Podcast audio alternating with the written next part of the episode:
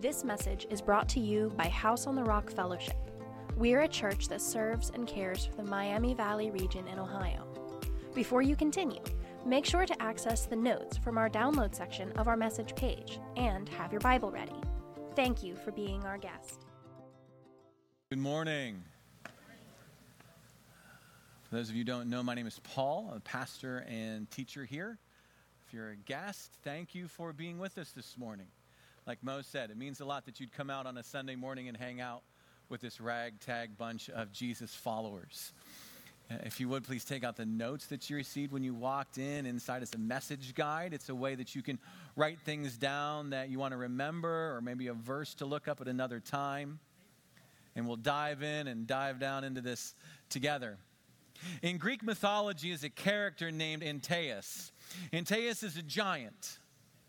He is the child of Poseidon, the ocean, and Gaia, the earth. And this giant would challenge anyone to wrestling. And anyone that he wrestled with, he would defeat, he would beat. Much because of his contact to the earth. So, if you can think about wrestling and what it takes to wrestle and grapple and pin, and any single time someone would pin him to the ground, instead of it defeating him, he would draw more strength. It would make him stronger because of his contact to the earth. And he went undefeated. That is, until he challenged Hercules. Hercules was in the course of running his trials and doing his trials, and Antaeus challenged Hercules to wrestle, a man who'd never been beaten.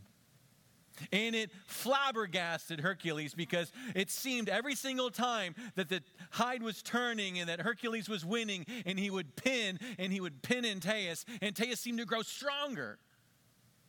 Hercules would hold him down and he would get stronger. Hercules would throw him to the ground and his opponent got stronger. Until finally Hercules remembered that, oh, Antaeus' mom is the goddess of the earth. He must be drawing his strength, being rooted with the ground. And so eventually, instead of throwing him down, Hercules lifted him up and held him in the air. So he could not touch the earth. And eventually, it drained Antaeus of his strength and Hercules defeated him.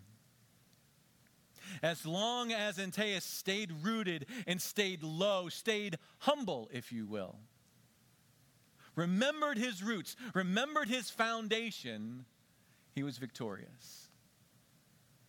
It was when he was lifted up, held high, that he was defeated. Is this not the challenge of the church? The local church. It, was, it is when a church stays humble, stays low, stays rooted, remembers its foundation, remembers its essence, that local church will be victorious. But if a church will be comprised of people that will hold themselves up, will hold themselves high, that that church will surely be defeated. We, as we have this conversation about justice in our fellowship, a conversation we've had for two months, and we have this week and next week before we finish this series. There's something about justice that's to be rooted in the heart and the soul of a local church. Justice to steward the flourishing of others. Jesus came for that purpose, anointed and set to proclaim good news, gospel, the poor, gospel, the vulnerable. It's the story that we're a part of. God loves it. We just read it in the psalm. God loves justice. After all, didn't he send his one and only Son into the world? Heaven come to earth. We've talked about the vulnerable in our midst. What are those things that tear at the fabric of society? As we seek to consume, as we get tribal, as we get militant and oppressive with those around us.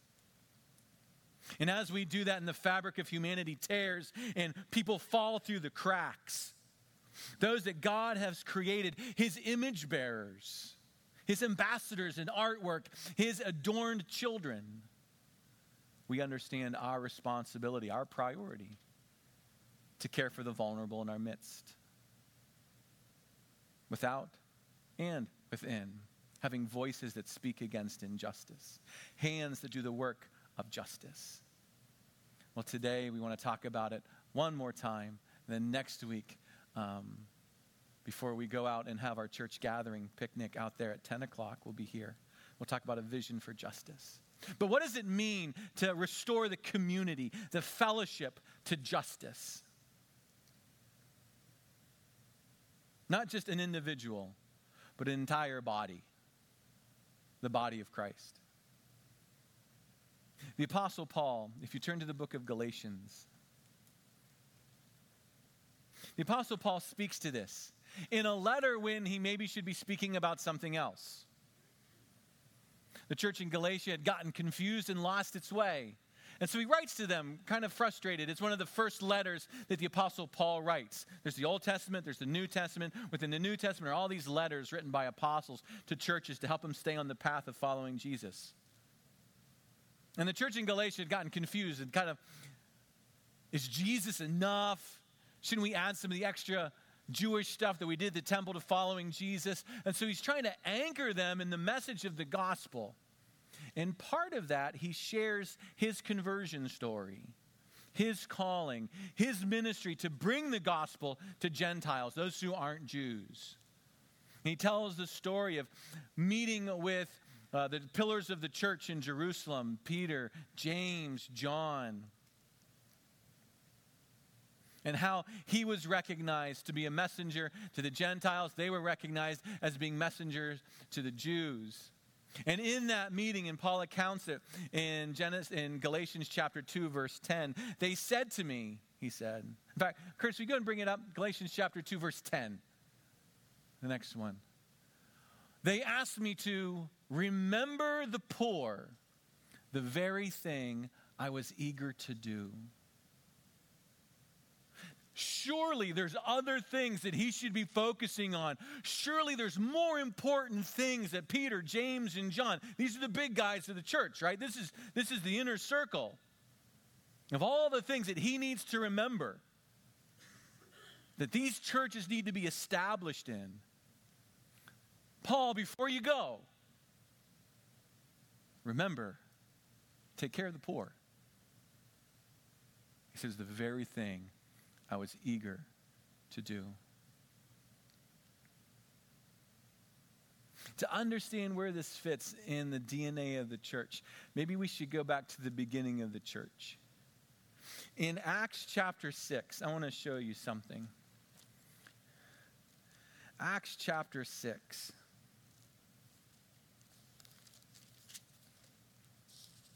Jesus is ascended his followers have begun to gather in the upper room. They've gone forth, they've preached Pentecost. Believers are gathering more and more within Jerusalem. People leaving um, the worship of the temple and following Jesus. And there's a crisis that arises up within the church, and it's a justice issue. It's a justice issue. There are some within the community that are falling through the cracks that are vulnerable and aren't being cared for. I want to read it for you. This is Acts chapter 6. I'm going to read verses 1 down through uh, 7. Acts 6, 1 through 7. Now, in these days when the disciples were increasing in number, that's awesome. Church is growing. Who wants the church to grow? Want a growing church? I want a growing church. Yep. A complaint by the Hellenists. These are Gentiles, Greeks who'd converted, converted to the Jewish faith and now to Jesus, arose against the Hebrews because their widows were being neglected in the daily distribution. So the whole church is getting together like, hey, listen, the Jewish widows, they're being taken care of. What about the widows that are outside that support system? What about the other ethnic group? What about these people? So, like, how are they getting taken care of? The very beginning of the church, there was a justice crisis. And so the 12 summoned uh, the full number of the disciples, says, All right, let's get the whole church together. It's gutsy. It's not right that we should give up preaching the word of God to serve tables. Therefore, brothers, pick out from among you seven men of good repute, full of the Spirit and of wisdom, whom we'll appoint to this duty. We'll devote ourselves to prayer and to the ministry of the word. And what they said pleased the whole gathering, and they chose Stephen, a man full of faith in the Holy Spirit, Philip, Chorus, Nicanor, Timon, Pharmenaeus, Nicholas, proselyte of Antioch.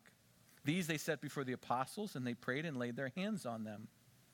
And when the word of God and the word of God continued to increase, and the number of the disciples multiplied greatly in Jerusalem, and great many of the priests became obedient to the faith. Isn't that interesting? The church is growing, but it reaches a point where there's a, crisis, and it's a crisis of justice. And so the leadership says, we need to make sure we're structured in such a way that the message can continue to go out and we can care for the vulnerable in our midst. And so they put a team together. That team is sent out to care for and do the work of justice. And as a result, did you see what happened next? Because they made justice a priority, it elevated the name of Jesus, the validity of the ministry of the church, and the church grew. Wow.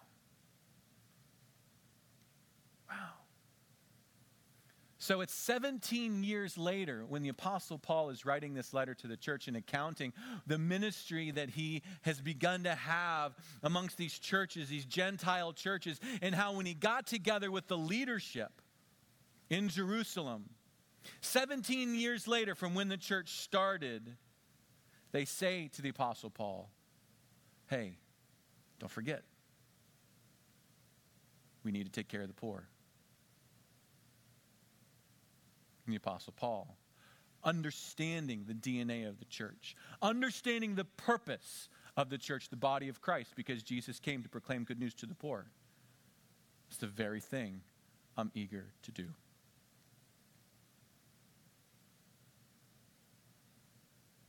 Because this isn't an ethnic thing, it's not a, a racial thing, it's not a this denomination thing or that denomination thing. It's something that's rooted in the very DNA of what a church, a local fellowship is supposed to be and supposed to do. What do we do? In the proclaiming of the message of the gospel, we are keenly aware to care for the vulnerable in our midst.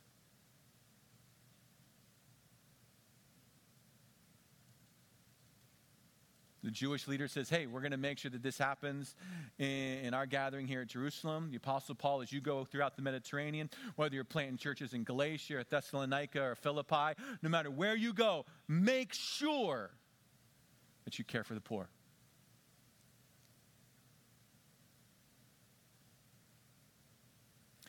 If justice is a part of the church's purpose and DNA, that it needs to be our priority. Not an offshoot thing, not a side thing. The leadership didn't say to the Apostle Paul, don't forget to have coffee ready on Sunday mornings. They didn't say to the Apostle Paul, hey, make sure everybody wears a certain style of clothes. Hey, make sure you play a certain style of music.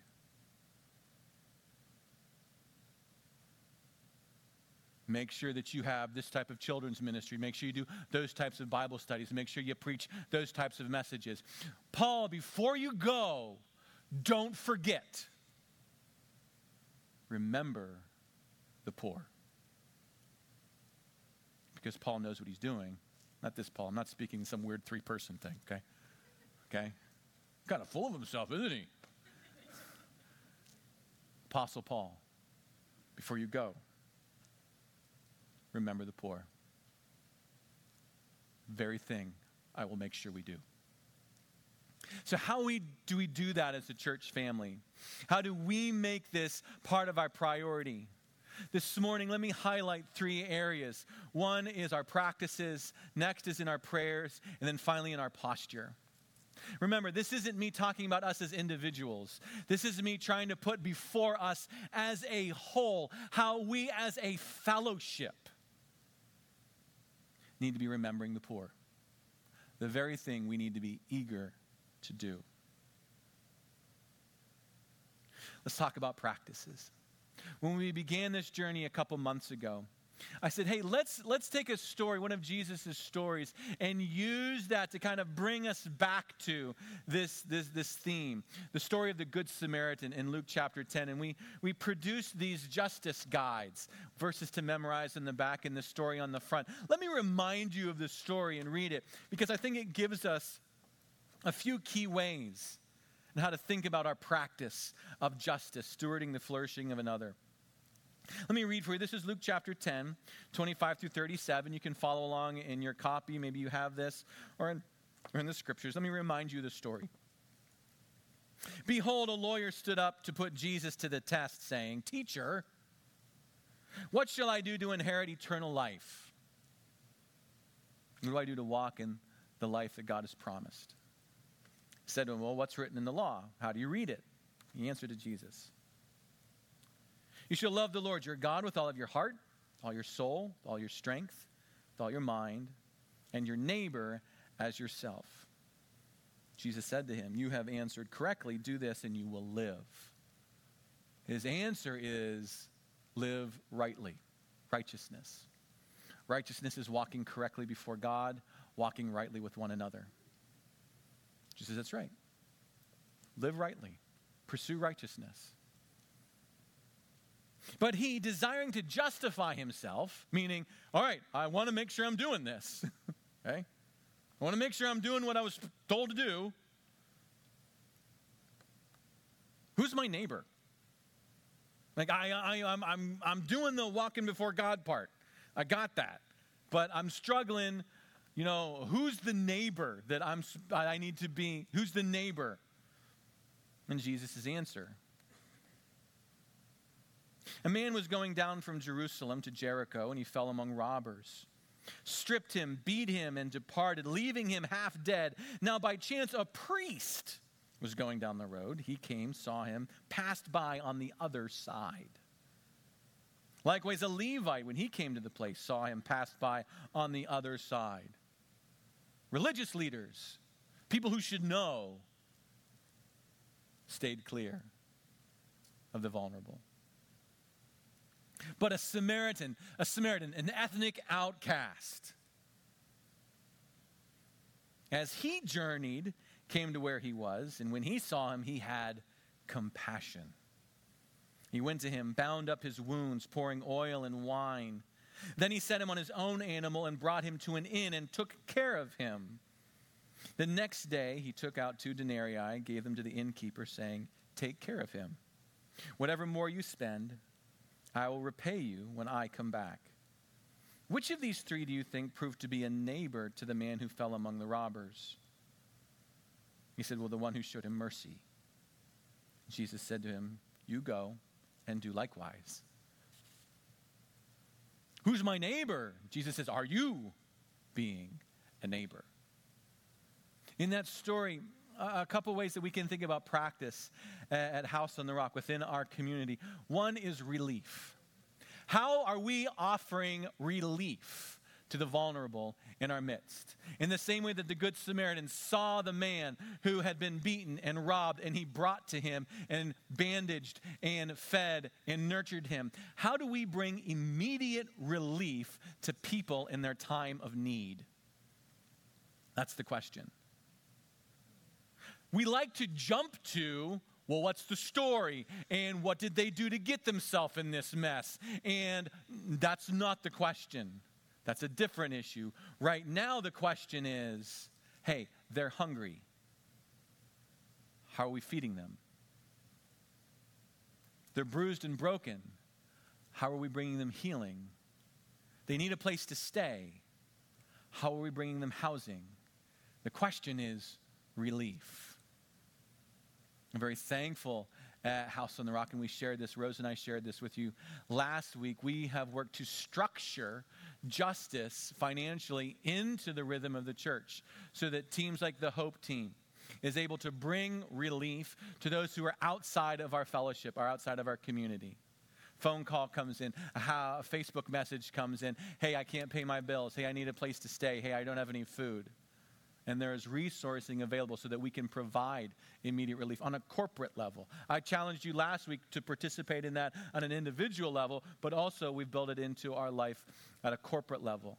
And then within our fellowship, our finance team charged with benevolence, how do we, when we need to, bring relief to those inside of the church family? Inside of the church family, bringing relief when people ask, or we become aware through a conversation at life group or ministry team, or we bump into someone out in the halls. Those are important. And what we said was, and what's unique within our budget, is that as giving increases, those line items grow because they're percentages. So, as giving at the church increases and year after year by God's grace, over seven years, every single year, the budget grows and giving grows. I think one of the reasons is because we make justice a priority. We're able to give more away and help more people in their times of need. Relief.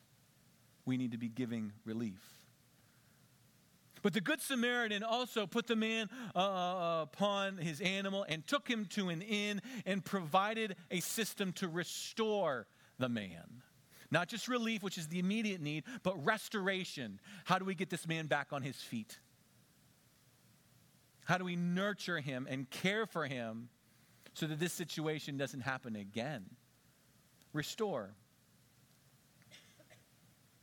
It's more difficult when we're talking about individuals outside of that we're not walking in relationship with. But one of the challenges and charges that goes to our finance team is when we come alongside and are invited to be helpful, what can we do to help that family, that household, or that individual get back on their feet? And so, this is not us being nosy. We're not being jerks. Might feel like that. But hey, can we sit down and is there any way maybe we can look at your bills and see how are we spending things or where are you shopping? Or can we talk about the landlord situation? What's going on here so that we can restore you out of vulnerability and get you to a place where you are now a thriving flourishing human being? How do we restore? That asks a lot of us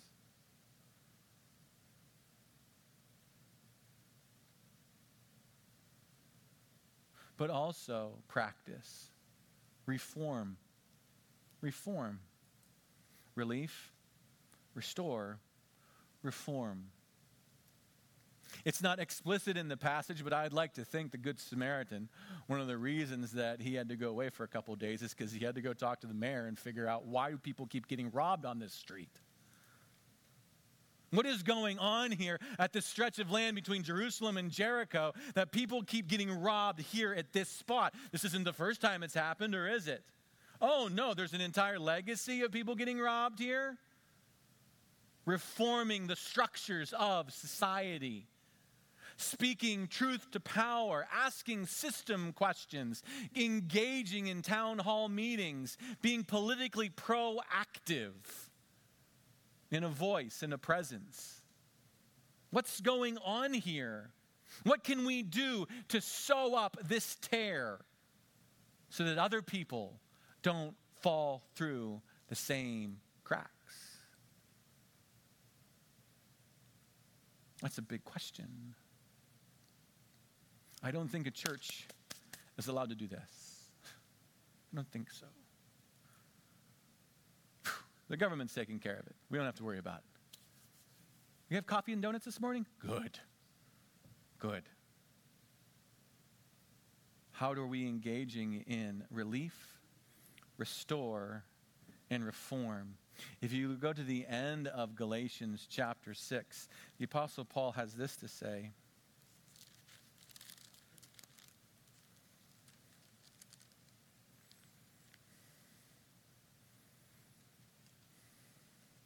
Galatians chapter 6, starting in verse 9.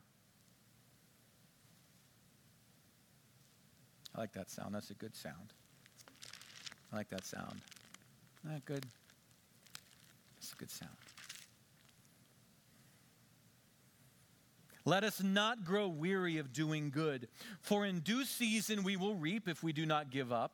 So then, as we have opportunity, as you see someone in need, let us do good to everyone, especially those who are of the household of faith.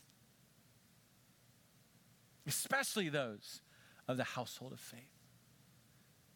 So, ministries of justice outside, ministries of justice inside. As we have opportunity, how are we engaging those things? As I've said before, I'm pretty sure the best ideas are not coming from me. You will be prompted, you will be led. Hey, have we thought about this? Hey, have you noticed this? Hey, Pastor, we should. And you know what I'll say? Yes, you go do that. Uh, no, that's awesome. You should do that. Give it a whirl. Think it through. Try it out. Well, what if it doesn't work? It doesn't work. Okay, whatever. We'll, we'll try something else. But you go give that a run. Let me know how I can help. We need to keep this a priority our practice of justice. It should be explicit within the life of the church. So next Sunday, we'll all gather together, both gatherings at 10 o'clock, okay? 10 o'clock here. Afterwards, we'll go out there for picnicking, okay? Harry's bringing all the potato salad and all the mustard and ketchup for the hot dogs, okay? But we're also going to have opportunities to engage in, because I'm not a fan of picnics for the sake of picnics. Really not. So, hey, We'll have some tables set up where you can bring socks for shoes for the shoeless, where you can bring food stuff to help the, the food trucks that the Salvation Army drives around so the kids can eat during the summer. Uh, there's lists of food things that they need inside of your notes. Let's fill up tables. We're going to have speakers from Sidney and Piqua and Troy saying, Here, here's ministry opportunities. If you want to engage and you live in Troy or you live in Piqua or you live in Sidney, here's places where you can go and you can help. Remember the poor. The very thing I was eager to do. It needs to be a priority. Not just our practice, but also our prayers, how we pray our Father in heaven, hallowed be your name. Your kingdom come, your will be done on earth as it is in heaven. Give us this day our daily bread. Give us, us, food, our daily needs. Engaging in prayer, intercessory, bridging, gap standing prayer, heaven drawn to earth. I'm not going to spend a lot of time on this point because in a few weeks I'm going to spend a lot of time on this point as for a while we talk about prayer, specifically interceding prayer. The kind of prayer that stands in the gap. The kind of prayer that confronts systems of evil, confronts strongholds of principalities and powers in dark places, spiritual places. The kind of prayer that engages angelic support the kind of prayer that humbles us and weakens us and exhausts us. Have you ever left prayer and you were exhausted? Like you're travailing, like you're toiling in labor?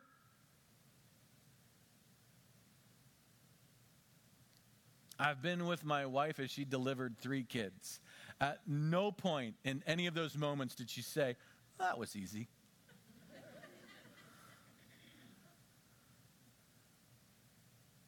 She threatened my life a few times.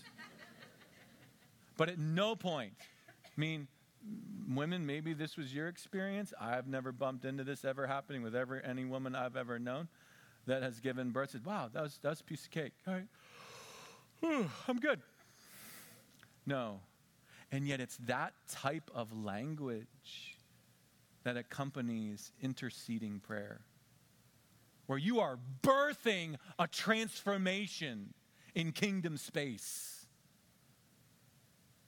and there is weeping, and there is screaming, and there is toil. You're like, well, I, I, don't, I don't think I, I want to do that. Well, maybe this is why your spiritual life is the way that it is then.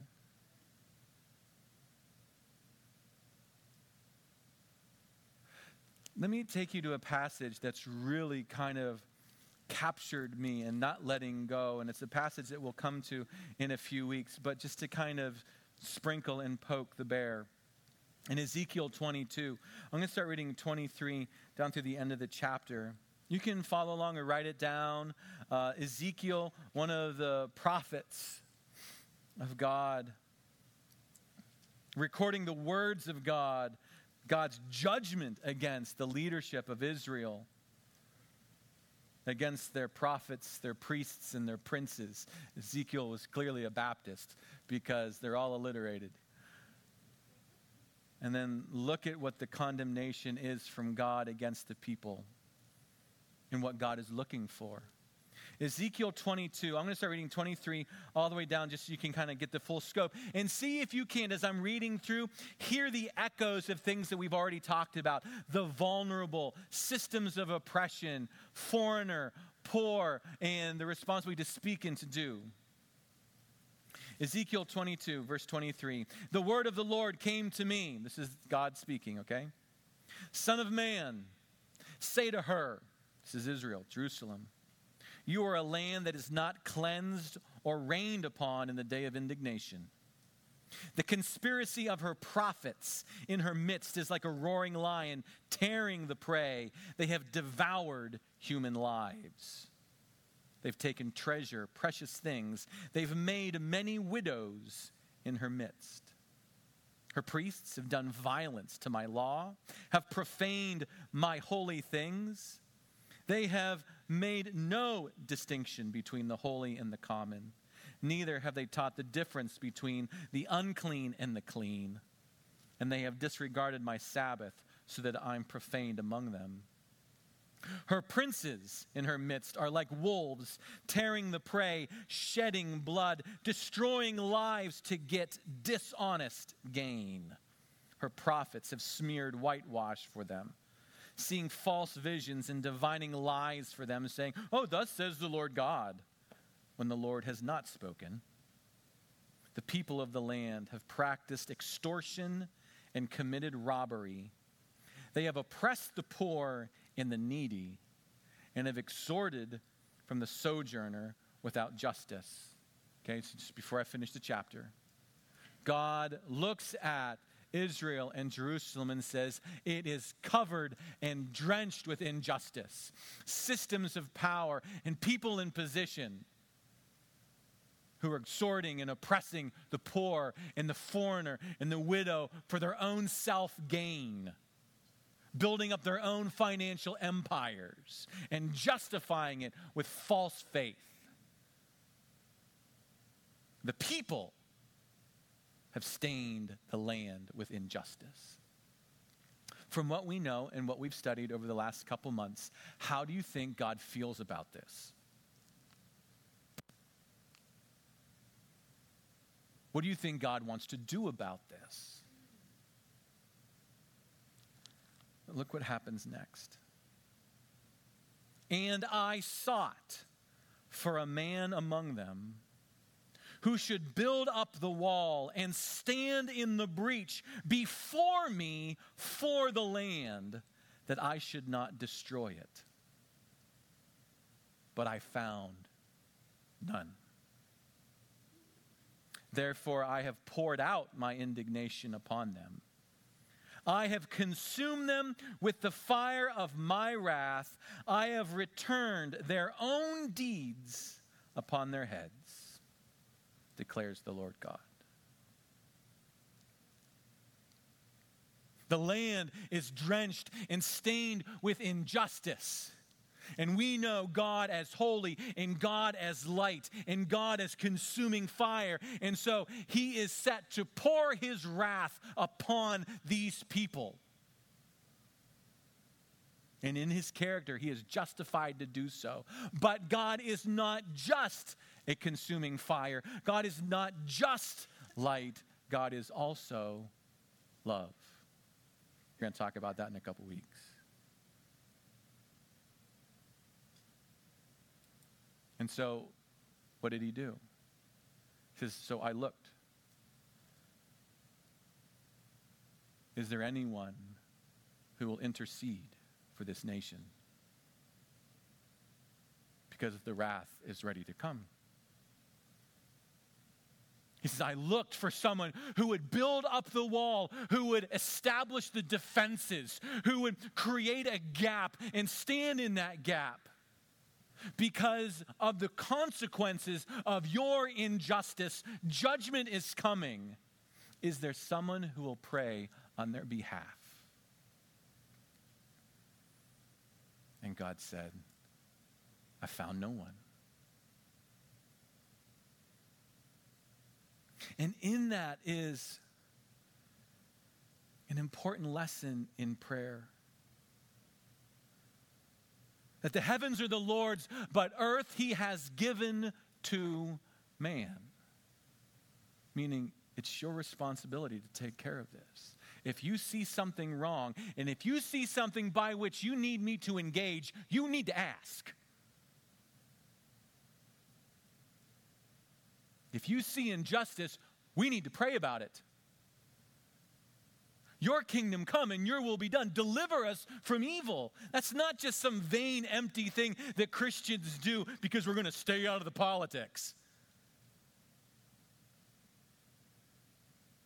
It is fire and it is force and it is power and it is shifting the tide. And God still says, as He looks at the United States, Is there someone who will stand in the gap? because the cup of my wrath is full.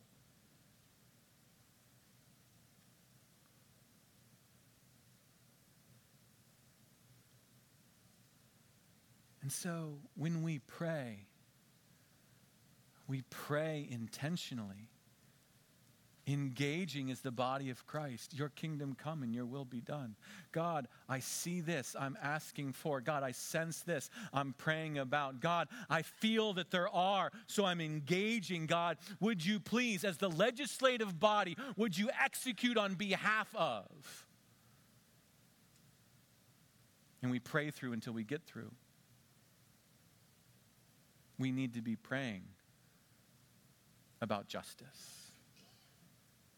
And so, in a few weeks, we're going to talk about this. And prayerfully, we'll do more than just talk about it. Prayerfully, a team of will rise up and say, We will stand in the gap. Yeah, we'll pray for grandma's toenail. Sure, we'll do that too. By all means, grandma stubbed her toe. We want to pray about that. But more than that, God, Father, Deliver us from this evil and deliver us from this evil. We unite ourselves to your will. Untie us from these forces. Our practice, our prayers, and finally our posture. Our posture. Churches have a personality. Did you know that? Before you landed here, maybe you were a church hopper. Um, that's okay. That's cool. You finally got it right. it's okay. But churches have a personality. And if you've been around churches enough and have done church enough, you can feel it within the first five minutes of walking in the space. The way she walks and the way she talks. And I mean, there is a way about a church. It is, after all, an organism, it's an expression of the body of Christ. But I have three sons. Each of them have a personality. Each of them have a way about them. A local church is the same thing. Some churches are very outgoing and gregarious. Some churches are us four, no more, shut the door and let it pour. The chosen frozen. Okay? It's, just, it's true, right? It's true. Baptized in vinegar. Just miserable, miserable people.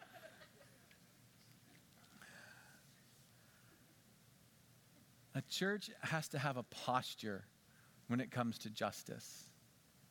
And the Apostle Paul says it's words like this it's patience, it's gentleness, it's kindness. In chapter 5 of Galatians, he unpacks the fruit of the Spirit. We know love, joy, peace. Most of us memorize up to that point, and then it kind of gets a little weird after that. Love, joy, peace, goodness, happiness, Amazon, self control. No, right buried in the center of that is patience, gentleness, kindness. You know why those are so important? It's because justice is complicated. It's just complicated. It's not as black and white as we in our political parties and our self elevation and justifications like to make it. To go slow with someone, not just through relief, but through restoration, not just restoration, but reform. To go slow with people, patience, kindness, gentleness. One of my favorite novels by Victor Hugo, Les Miserables, turned into a great musical opera, one of my favorites. Love it to pieces the center of that story, the protagonist, Jean Valjean, the story begins. He's been incarcerated, and justifiably so. He's a criminal. He was arrested for stealing. You're like, yeah, that's what we do. You steal something, you get arrested. That makes sense. Perfect black and white. What's the big deal? Well, why did he steal? Why does it matter? Because I'm patient, I'm gentle, I'm kind. Because his sister and his nephew were starving and they had nothing to eat. And so he stole a loaf of bread. Well, he shouldn't have stolen. They shouldn't be hungry.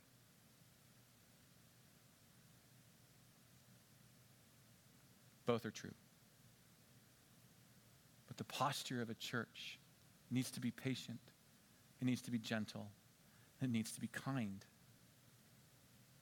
not participants in the fracturing and the tearing of humanity, but the very agency, the body of Christ that will slow and sow what sin has broken.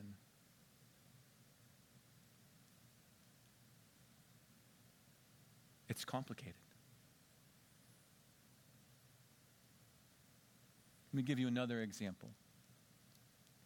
In 1966, a man named Charles Whitman t- climbed a tower in Texas, and he shot and killed 15 people and wounded 31 others. They affectionately call him the Texas Tower Sniper. Murdered, murdered 15 people and injured 31 others. Would you cry out for justice? One of them was an unborn baby. Would you cry out for justice? Yes, yes, that's wrong but it's also complicated. Because leading up to that, this 25 year old had cried out for help, went to psychiatrists. It was noted he suffered from serious, serious PTSD. Did not want to become like his father who abused his mother in front of him struggled with anger, struggled with hostility, wanting to do the right thing at every turn. Discharged from the military. Until one fateful morning, he'd reached a breaking point because something was wrong on the inside. And so, before he left the house that morning, he killed his mom. You can read his confession, hoping that she would be delivered to heaven and not have to suffer from the years of pain brought on by. You're like, well, that, that doesn't make any sense. It's complicated.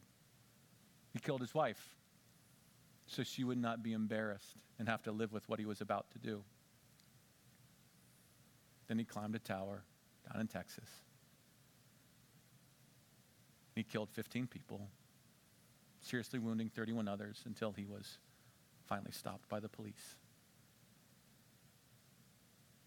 After a second autopsy, they found a tumor at the base of his brain stem, near pressing against the amygdala which affects things like hostility and aggression.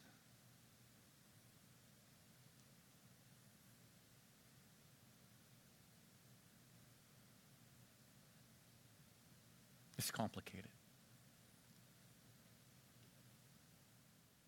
What does it mean?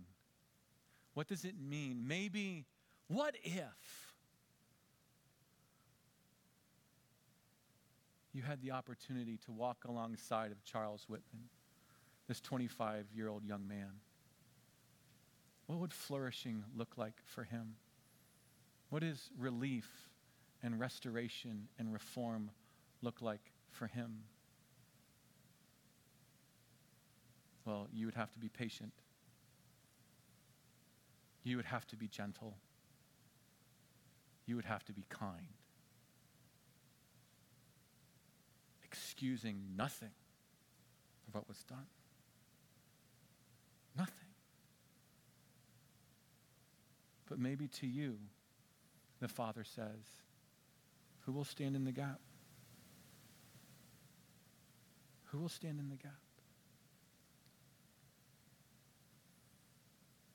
Antaeus, from the beginning of the story, was victorious as long as he rooted himself in his foundation. You couldn't bring him down, you couldn't stop him. It was only when he was lifted up that he was defeated. We as a church family, and I release you to speak truth into my life, the life of the elders, our systems, our ministry leaders. Paul, how are we practicing justice? Paul, where are we praying for justice? Show me, Paul, in our structure, where do we get together to pray about these things? What is our posture, Paul? Are we gentle? Are we patient? Are we kind? Thank you for sharing your time with us, and we'd love for the journey to continue. If you're a guest, would you consider reaching out to us? We would love to come alongside and encourage you in any way that we can. If you're someone who's joined us today and you are desperately reaching to find hope wherever you can, again, Jesus came that we would find hope. You can find hope today. If you want to send us a short note, a member of our Hope team would reach out quickly, promptly, to come alongside and see what we can do to encourage you in whatever storm you might find yourself in. That's why Jesus came. That's why we're here. Jesus said there's two ways to live your life. And a wise man, a wise woman, builds their life on Jesus' instructions. God bless.